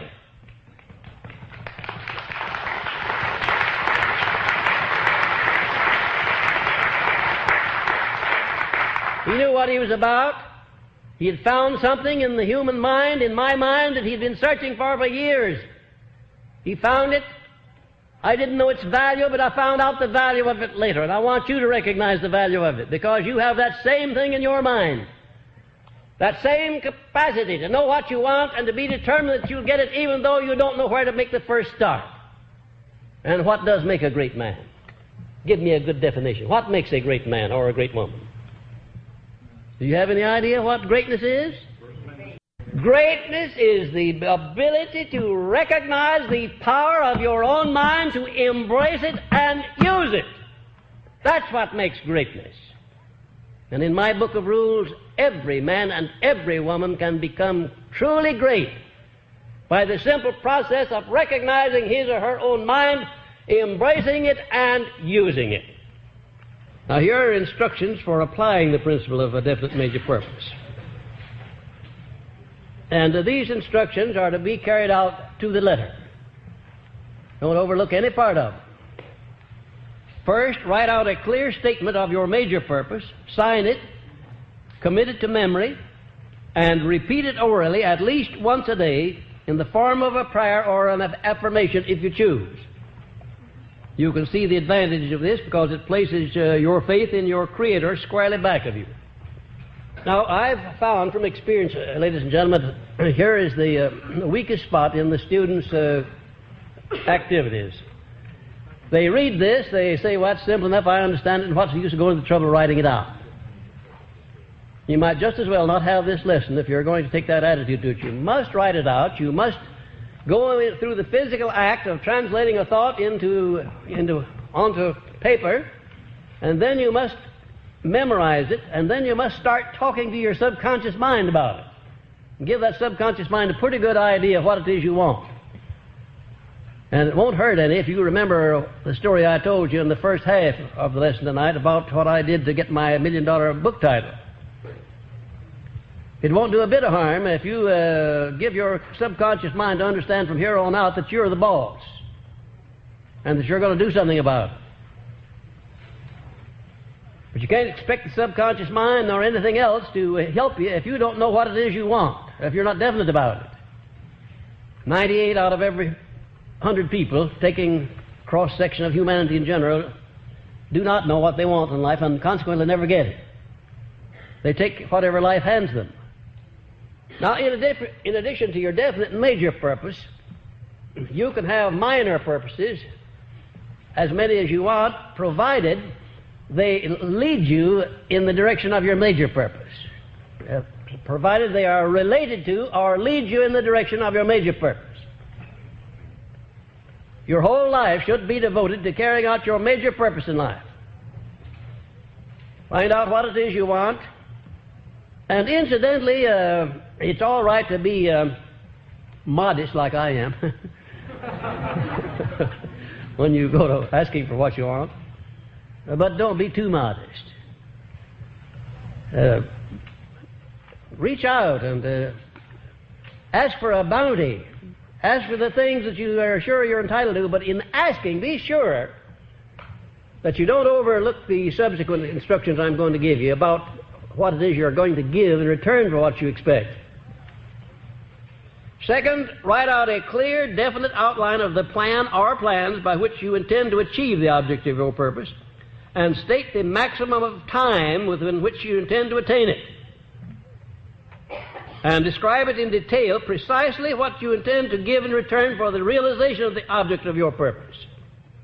Make your plan flexible enough to permit changes any time you are inspired to do so remembering that infinite intelligence may present you with a better plan than yours, and oftentimes will if you are definite about what you want. Have any of you ever had a hunch that you couldn't describe, you couldn't explain away? You know what a hunch is? it's your subconscious mind trying to get an idea over to you, and oftentimes you are too indifferent to even let the subconscious mind talk to you for a few moments. I've heard people say, Well, I had the darndest fool idea today. but that darn fool idea, you know, might have been a million dollar idea if you'd have listened to it and have done something about it. Uh, have great respect for these hunches that come to you because there's something outside of yourself trying to communicate with you, undoubtedly. I have a great respect for these hunches that come to me, and they come to me uh, constantly. And uh, I find them always related to something that my mind's been dwelling upon, something that I want to do, something that I'm uh, engaged in. Write out a clear, definite outline of the plan or plans and state the maximum of time with, which it, within which you intend to attain it. Now, that timing is important. Very important. Don't uh, write out as your definite major aim that I intend to become the best salesman in the world, or that I intend to become the uh, best employee in my organization, or that I intend to make a lot of money. Uh, that, that's not definite. Whatever it is that you consider to be your major objective in life, write it out clearly and time it.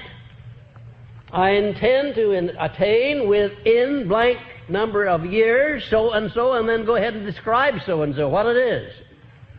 And then in the next paragraph down below, I intend to give in return for the thing that I request, so and so, and then go ahead and describe it. Now, this business of timing, you know, um, nature has a system of timing everything. If you go out, if you're a farmer, you want to plant some wheat in the field, you go out and you prepare that ground, you sow the wheat at the right season of the year, and uh, then after you sow it, you go back the next day with the harvester and start harvesting. The very next day. Well, isn't anybody going to catch me up on that one? what do you wait for? For nature to do her part. Infinite intelligence or God or whatever you want, it's all no matter what you call it, we're talking about the same thing, but there is an intelligence that does its part if you do your part first. Intelligence is not going to direct you to nor attract to you the object of your major purpose unless you know what it is and unless you properly time it. It'd be quite ridiculous if you started out with only a mediocre talent and said that you're going to make a million dollars within the next 30 days. It'd be quite ridiculous. In other words, make your major purpose uh, within reason of what you know you are able to, uh, to, to, deserve. Next, uh, keep your major purpose strictly to yourself, except insofar as you will receive further instructions on this subject in the lesson on the mastermind. Now, why do I, why do I suggest that you keep your major purpose to yourself? Well, the reason, of course, that you don't disclose your major purpose to other people is that there are a lot of uh, idle, curious people in this world who like to stand on the sidelines and stick their toes out when you go by, especially if you've got a high head and look like you're going to accomplish more in life than they are. And for no good reason at all, as you go along, they stick their toes out just to see you fall. They'll throw monkey wrenches in your machinery. If they don't have monkey wrenches, they'll put sand in your gearbox. But they will uh, slow you down. Why? Because of the envy of mankind. Now, the only way to speak about your definite major purpose is in action after the fact and not before the fact, after you've achieved it. Let it speak for itself. Let it speak for itself. The only way anybody can afford to boast or brag about himself is not by words, but by deeds. And then if you do, if the deeds are engaged in, you don't need any words. They speak for themselves. Now, about making your plan flexible, don't uh, don't become determined that the plan you worked out is perfect just because you worked it out. You'll make a mistake if you do that. Leave your plan flexible. Give it a good trial, and if it's not working properly, change it. Next, call your major purpose into your consciousness as often as may be practical. Eat with it, sleep with it, and take it with you wherever you go, keeping in mind the fact that your subconscious mind can thus be influenced to work for its attainment while you sleep. Your conscious mind is a very jealous mind. It stands guard and doesn't want anything to get by except the things that you are afraid of and the things that you're very enthusiastic about. And especially the things that you are afraid of. It does let those get by sometimes too. But generally speaking, if you want to plant an idea in your subconscious mind, you have to do it with a tremendous amount of faith, tremendous amount of enthusiasm. You've got to rush the conscious mind so that it steps aside and lets you go through to the subconscious because of your enthusiasm and your faith. And then repetition is a marvelous thing, too. The conscious mind uh, finally gets tired of hearing you say a thing over and over and over. It says, All right, if you're bound to repeat that, I can't stand here and watch you forever. Go on in there and take it into sub and see what he'll do with it. That's the way it works. This, conscious mind's a very contrary thing, and you know it, it learns all of the things that won't work. Did you know that? It has a tremendous stock of things that won't work and things that are not right. And it has a tremendous stock of old pieces of string, horseshoes, nails, like some misers gather up. A whole stock of those things lying around, useless trash that it's gathered, impedimenta that you don't need. And that's the kind of stuff it's feeding to your subconscious mind. Every night, just before you go to bed, you should give your subconscious mind some sort of an order for the night, what it is you want done. I should say the healing of your body. Certainly, uh, the body needs repairing every day. When you lay the carcass down for sleep, by turn it over to the infinite intelligence and request your subconscious mind to go to work and heal every every cell in your body, every organ, and to give you tomorrow morning a perfectly conditioned body in which the mind may function. Uh, don't go to bed uh, without giving orders to your subconscious mind. Tell it what you want. Get in the habit of telling it what you want. If you keep on long enough, it'll believe you and deliver what you, what you ask for. And therefore, you better be careful about what you ask for because if you keep on asking for it, you're going to get it. I wonder if you wouldn't be surprised if you knew uh, right now what you've been asking for back down through the years. Have you ever thought of that? You've been asking for it. Sure, you have. Everything that you have that you don't want, you've been asking for it. Maybe by neglect. Maybe by neglect. Maybe you didn't tell the subconscious mind what you really wanted and it stocked up on a lot of stuff you didn't want. It works that way. Now, here are some important factors in connection with your definite major purpose. First of all, it should represent your greatest purpose in life the one single purpose which, above all others, you desire to achieve, and the fruits of which you are willing to leave behind you as a monument to yourself. Now, that's what your definite major purpose should be. I'm not talking about your minor purposes now, I'm talking about your major, overall purpose, your lifelong purpose. And believe me, friends, if you don't have an overall lifelong purpose, you're wasting, you're just wasting the better portion of your life. The wear and tear of living is not worth the price you pay for it unless you really are aiming for something, unless you're going somewhere in life, unless you're doing something with this opportunity here on this plane. I imagine you were sent over here to do something. I imagine you were sent over here with a mind capable of hewing out and attaining your own destiny. And if you don't attain that, if you don't use that mind, I imagine that uh, your life, to a large extent, will have been wasted from the viewpoint of the one who sent you over. Take possession of your mind. Aim high. Don't believe because uh, uh, in the past you may not have achieved much you can't achieve in the future. Don't measure your future by your past. If you do, you're sunk. A new day is coming. You're going to be born again. You're setting up a new pattern. You're in a new world. You're a new person. Well, if not, why not? I intend that every one of you shall be born again, mentally, physically, and maybe spiritually. A new aim, a new purpose, a new realization of your own individual power, and a new realization of your own dignity as a unit of mankind. If you ask me what I believe to be the greatest sin of mankind, I bet you'd be surprised at what my answer would be. What would yours be? What do you think the greatest sin of mankind is? The greatest sin of mankind is neglect to use his greatest asset. That's the greatest sin of mankind. It's bound to be that, because if you use that greatest asset, you'll have everything you want and you'll have it in abundance. You notice I didn't say you'll have everything within reason. I said you'd have everything you want and have it in abundance. I didn't put any qualifying words in there. You're the only one that can put qualifying words in there as to what you want. You're the only one that can set up limitations for yourself. Nobody else can do it for you unless you let them. Your major purpose, or some portion of it, should remain a few jumps ahead of you at all times as something to which you may look forward with hope and anticipation. Now, if you ever catch up with your major purpose and attain it, then what? What are you going to do there?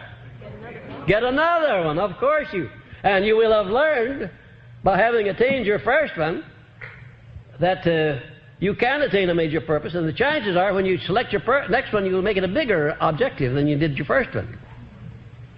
If your objective is to acquire material riches, why don't aim too high for the first year. Get a, work out a 12 months plan within reason, and watch how easily you can attain it, and then next year double it. Then next year double that. One's major purpose should keep a few jumps ahead of him. What's the purpose of that? Why not uh, lay out a definite purpose that you can catch up with, uh, well, just tomorrow, say? Well, now, obviously, if you do that, your definite major purpose is not going to be very extensive, is it? And you're not going to have the fun of pursuit. and you, you know, the fun of pursuit is a great thing.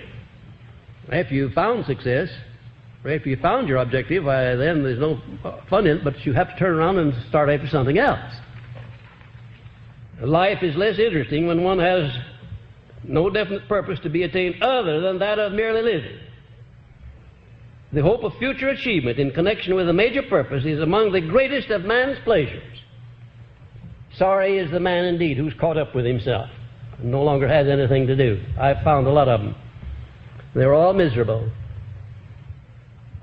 No, you've got to keep active.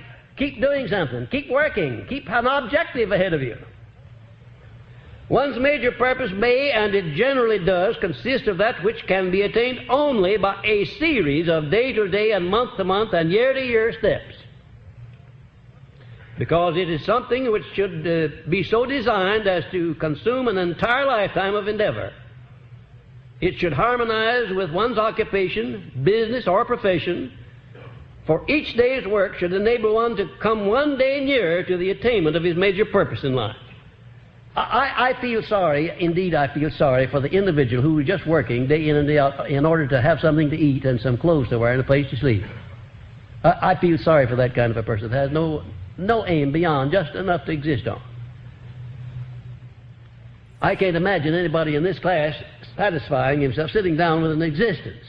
I think you want to live. I think you want abundance. I think you want everything that's necessary for you to do the thing you want to do in life including money. One's major purpose, and may and it generally does, consist of that which can be attained only by a series of day to day or month to month steps. Now, remember that when you start in pursuit of your definite major purpose. One's major purpose may consist of many different combinations of lesser aims, such as the nature of one's occupation, which should be something of his own choice. When you come to write out your definite major purpose, you write it out like planks in a platform. Number one, so and so. Number two, so and so. And somewhere along there, right near the head, be sure that you include in your definite major purpose perfect harmony between yourself and your mate. You think that's important? Do you know of anything more important than that? Do you know of anything, any human relationship more important than that of a man and his wife? No, of course you don't. I'll answer that one for you. Nobody does. And have you ever heard of a, a relationship of man and wife where there was not harmony? Have you ever seen a thing like that? you have, huh? Yes, I'll answer that for you too. I know you have. It's not pleasant, is it? Not pleasant even to even be around people who are not in step with one another. Well, you can be har- harmonious and there is where you ought to start applying your mastermind relationship first. Your wife or your husband should be your first mastermind ally. Maybe you'll have to go back and court him or her over again, but all right, that's nice too. I don't know of anything I ever did in my life that I enjoyed as much as courting. It's a wonderful experience. go back and court the gal over again, or the man. It's a wonderful experience. Or if you're not on the right kind of terms with your business associate or your fellow uh, worker or your the people you uh, work with every day, go back and rededicate yourself to the business of striking out on a new basis. You'll, you'll be surprised at what a little confession on your part will do. Wonderful thing. The confession is really a marvelous thing. Most people claim they have too much pride to confess their weaknesses. I'll tell you, it's a good thing to get that out, uh, get some of your weaknesses out of your system by confession. Acknowledge that maybe you're not perfect, you're oh, well nigh perfect, but not entirely perfect. maybe the other fellow say, "Well, come to think about, it, neither am I," and then you're off to the races. Rededicate yourself to a better relationship with the people that you come into contact every day, whoever they may be. What a wonderful thing it is. You can do that. You can handle it. You can handle it. I know you can. You know, most of these inharmonies in human relations is due to the neglect of people. You just neglect to build up your human relations. You could do it if you wanted to do it. And the budgeting of uh, income and expenses so as to provide for the accumulation of a definite amount for old age and security the security of loved ones and so forth, and the budgeting of time so as to provide whatever income that is necessary to support one's plan for the attainment of a definite major purpose. That should be a part of your definite major purpose. Write out your, your platform of life and include that down under these minor purposes the things that are related to your major purpose, the things that you're going to have to get in the step by step movement up toward your major purpose and a definite plan for developing harmony in all of your relations, and especially these in the home where one works, where one plays or relaxes. The human relationship plank is the most important one in connection with one's major aim, since the aim is attainable very largely through the cooperation of others. Has you ever thought of that? That the things that you do in life, if they're worthwhile, have to be done through harmonious cooperation with other people. And how are you going to get that harmonious cooperation if you don't cultivate people? If you don't understand them, if you don't make allowances for their weaknesses? Did you ever have a friend that appreciated your trying to reform him or change his mind about something? Uh, do you like to have a friend come around and try to reform you? No, no, you don't. Nobody does. But there are certain things you can do for a friend by example. Uh, that's a mighty effective way of doing it. but start in to tell a man where he's wrong, and chances are that he'll have business around the corner. The next time he sees you coming, he'll get on the other side of the street. In your human relations, you can develop a marvelous relationship, but you can't do it by criticizing people, harping upon their faults, because we all have faults. A better thing to do is to talk about a person's virtues and his good qualities. And I have never seen a person yet so lowly that he didn't have some good qualities. And if you'll concentrate upon those good qualities, that person on whom you're concentrating will go out of his way and lean over backwards to make sure that you're not disappointed. One should not hesitate to choose a major aim which may be, for the time being, out of his reach. For one may always prepare himself to attain pretty much any desired purpose in life. Certainly, when I chose as my definite major purpose the organizing and taking to the world of the first practical philosophy of individual achievement, it was a way beyond my reach. And what do you think it was that kept me down through 20 years of unproductive effort of research? What do you think it was that kept me striving and struggling in face of the fact that the majority of people I knew were criticizing me? What do you think it was? I had to have an abundance of faith, and I had to keep that faith alive by moving, moving always as if I knew in advance that I was going to complete the task that Mr. Carnegie assigned to me. There were times when uh, it looked as if what my friends were, and relatives were saying about me was absolutely true. And in a sense, it was, that I was wasting my time. From their viewpoint and their measuring stick and their standards, I was wasting 20 years of my time. But from the viewpoint of the millions of people who have benefited and will benefit by my work during those 20 years, I was not wasting my time. You can't fail unless you think you can. If you think you can fail, then you can. If you stay around me long enough, I'll get you so you're not going to think you can fail. You'll know you're not going to fail. Our greatest demonstration of the universal application of the principle of definiteness of purpose may be seen by observing how nature applies it as follows. And there is a great string of applications, the way nature moves with definiteness of purpose. And, ladies and gentlemen, if there is anything in this universe that's definite, it's the laws of nature. They don't deviate, they don't temporize, they don't subside. You can't go around them, you can't avoid them. And uh, however you can, learn their nature and adjust yourself to them and benefit by them. Nobody ever heard of the law of gravitation being suspended, not even for one fraction of a second. It never has been done and never will be. Because nature's whole setup throughout the whole universe, system of universes perhaps, is so definite that everything moves with precision like clockwork. And if you want an example of the necessity of an individual's moving with definiteness, you only have to have a smattering of understanding of the sciences to see the way that nature does things. And then you'll have that example. The orderliness of the universe and the interrelation of all of the natural laws, the fixation of all of the stars and planets in immovable relationship to one another. Isn't it a marvelous thing to know that the astronomers can sit down and with a pencil and a few pieces of paper predetermine hundreds of years in advance the exact relationship of given planets and stars right where they'll be with relationship to one another in advance. And you know they couldn't do that if there was not a purpose, a plan under which we're working. We want to find out what that purpose is as it relates to us as individuals. That's why you're in this course. That's why I'm teaching you. I'm giving you that little bit that I have picked up from life and from the experiences of men and from my own experience so that you will learn how to adjust yourself to the laws of nature in order that you may use those laws instead of allowing yourself to be abused by your neglect in using them. To me, one of the most horrible things to contemplate is the possible cessation of natural laws. Imagine all of the chaos, all of the stars and planets running together while they'd make the H bomb look like a firecracker.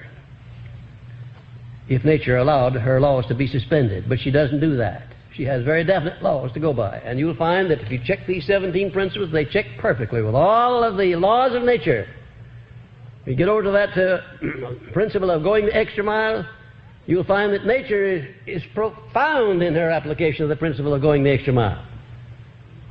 When she uh, produces blooms on the trees, she doesn't produce just enough to fill the trees, she produces enough to take care of all of the damages, the, the winds and the storms. When she produces fish in the sea, she doesn't just produce enough to perpetuate the fish, she produces enough to feed the bullfrogs and the snakes and the alligators and all the other things that still have enough left to carry out her purpose. She has an abundance of things, overabundance. And also, she forces man to go the extra mile or else he'll perish. He would perish in one season if he didn't go the extra mile. If nature didn't compensate a man when he goes out and puts a grain of wheat in the ground by giving him back 500 grains to compensate him for his intelligence, why, we'd starve to death in one season. If you do your part, nature does her part, and she does it in abundance. In abundance, in superabundance. And one of the strange things about nature is that if you keep your mind focused on the positive side of life, it becomes greater than the negative side always does that. If you keep your mind on the positive side, it becomes greater than all of the negatives that may try to penetrate your mind and influence your life. Look around and you'll find examples, living examples all around you of people that you want to emulate and people you do not want to emulate. People that are failing, and you'll be able to tell why they're failing. I dare say that from this time on, You'll be able to use this philosophy as a measuring stick, and wherever you find a success or a failure, you'll be able to lay your finger right on the cause of it. Right on it, and that includes you too. And there you go. Napoleon Hill. A very rare talk, portion of a far bigger lecture, but it drives home a lot of the points that we've been talking about, lays the foundation of an understanding that's going to help you grow. It's going to help you do better as a person that wants to manifest more for their life, for their family's life, and for the human race. You can't help anyone else unless you're taken care of. When you're taken care of, you can go out and serve full throttle. And then the good, the work that you're doing is just that much more. And then when you have the resources, to do these things, those resources, that money, it magnifies the mind. So you have this idea sure, you could do it in a very localized level, in a very personal sense, and, and have so much reach. But if you have more resources at your disposal, and the human race currently uses money as the way to trade value. And so if you have those resources, you can expand that idea that much more and just make it that much more powerful uh, exponentially. It's just like I talked with Boom Shika, it's a neutral energy. So, really, I'm trying to help conscious people like you and me because I have to kind of like always unprogram some of the stuff that I learned early on in life because people equated money with greed so much in the world of conscious thinking. And people dislike greed, of course. So, money, that energy, well, it's like the baby getting thrown out with the bathwater. It's just a neutral energy. It's it's what we decided to use at this point in human history. And think of all the good that we can do if we can accumulate these resources, this infinite abundance in the form of currency and then you use that to finance the incredible ideas that are brewing in their mind and your consciousness, those things that you want to do to help the human race. Even when the Dalai Lama came to Portland, they raised a specific amount of money based on specific donations. Some were set up to have semi private sessions with him. All of that money got used to fund an orphanage. So it's not the money that's the issue, it's the intention. So you have these beautiful ideas. You want to have a life that you're completely in control of. You want to create your own reality. It takes figuring out how to utilize these resources, how to work with that energy. And that's why I brought on Boom Shikha, why we listen to that Earl Nightingale recording, why we listen to Napoleon Hill. It's just to get that frequency out there more. Because with the understanding of the fact that everything's infinite abundance, you're not taking away from anyone else by attracting those resources into your life. Brynn, what did you think about that? Um, yeah, I couldn't agree more. Um, and I think that's a really important point that it isn't money that's the issue, it's greed, and they get lumped together. And, you know, back to what Earl Nightingale talked about, um, about how, you know, money was the byproduct of success and your service and in direct relation to your service and that that's the thing to keep in mind and then um, napoleon hill talking about your definite purpose and how when you have that in mind like however gigantic like your wildest dreams that you can manifest that. And the only way to fail in that is to believe that you can fail in it. Otherwise there's a sure course. And that course can be so full of service. And like you said um, the more resources you have to provide that service it you know just exponentially grows. So um, it's i think it's important for sure for us to have the understanding of these natural laws and uh, how to work with them for sure and i think it's really interesting that both of these people are deceased they have left the third dimension. A lot of the lecture episodes that we've had have been people that are no longer with us, which I think is so amazing because it makes it really special. Somehow they're breaking through time and space to be with us virtually with these recordings to still teach us, even though they're in some cases been on the other side for decades. I think that um, what they have to say is, and they've really tapped into the infinite intelligence that they speak of. And that is outside of time and space. And that really, you know, they were able to channel that and bring it through. And um, it is timeless. So I'm glad that we're able to to be able to he- hear them still. One of my favorite things that Napoleon Hill has put out there into the universe is this concept of conceive, believe, achieve. If you can conceive it, if you can believe it, then you can achieve it. I think that's so cool. And, you know, he talked about how definiteness of purpose the starting point of achievement. So once you get that single goal, singular focus in your mind, then you're manifesting and the universe picks up that frequency, starts attracting things on that frequency, and you're moving forward towards your goal.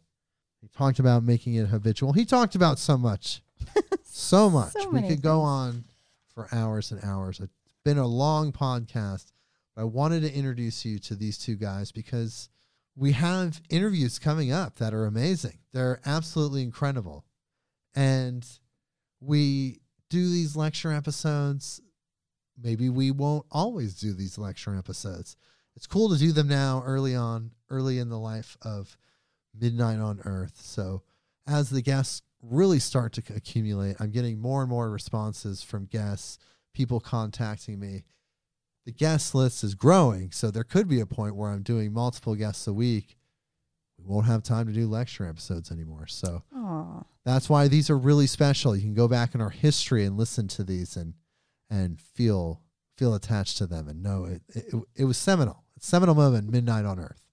Amazing. Um, I just wanted to just a, a couple of little last things that are I feel were super um, important that Napoleon Hill was saying was um, to live your life as a prayer, live every minute as a constant prayer, and that has such a different feeling to it and a different energy to it than just prayer in a time of need or or something like that. But to like all that you're doing that def even the making the creation of that definite purpose every single thing you're doing is Yeah, the valve is just open and Yeah. you're just connecting with that manifestation through divinity in every moment. Every moment you're petitioning, every moment you're asking, every moment you're acknowledging, which really is what prayer is about is the acknowledgement of the divine. yes and then you open that valve and then you have that conversation which is so beautiful and every moment can be that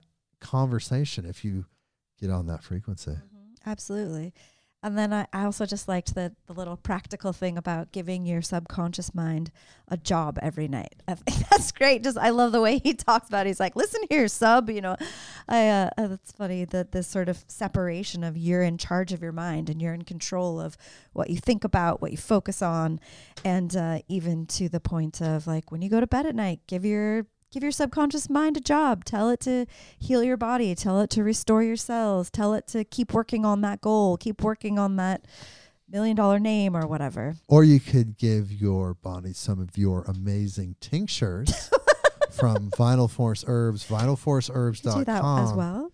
you know i really appreciate you being here i really love these lecture episodes and Yeah, I me love too. you. Thanks for having me. being here with us. It's so amazing. I'm really glad that we do these. I wanted people to learn these things and and you can get salves and everything from vitalforceherbs.com. I really just want to shout out your company a little bit just so you, you know, get some love out there in the world. I mean, it is amazing, all organic products. I just want to shout out that. Thanks. It's definitely Bri- part of my divine purpose. Yeah. For sure. Brynn, is there anything you want to leave people with, you know, before you come back on? We'll do, probably do some more lecture episodes before the calendar really starts to book up for 2021. Awesome. Yeah, I'd love to come back. But Um, uh, is there anything you want to leave people with about this concept, like harmonizing with abundance, understanding abundance, attracting more success in- Yeah, in, just- your life? go for it. Don't be afraid of it. Um, Embrace it. follow your heart, embrace it, have faith, have curiosity, um, find your inspiration, find your courage, and go for it. All right. On that note, We'll see you next week, everybody. Midnight on Earth. Thank you, Brand. Thank you. All right. See you guys.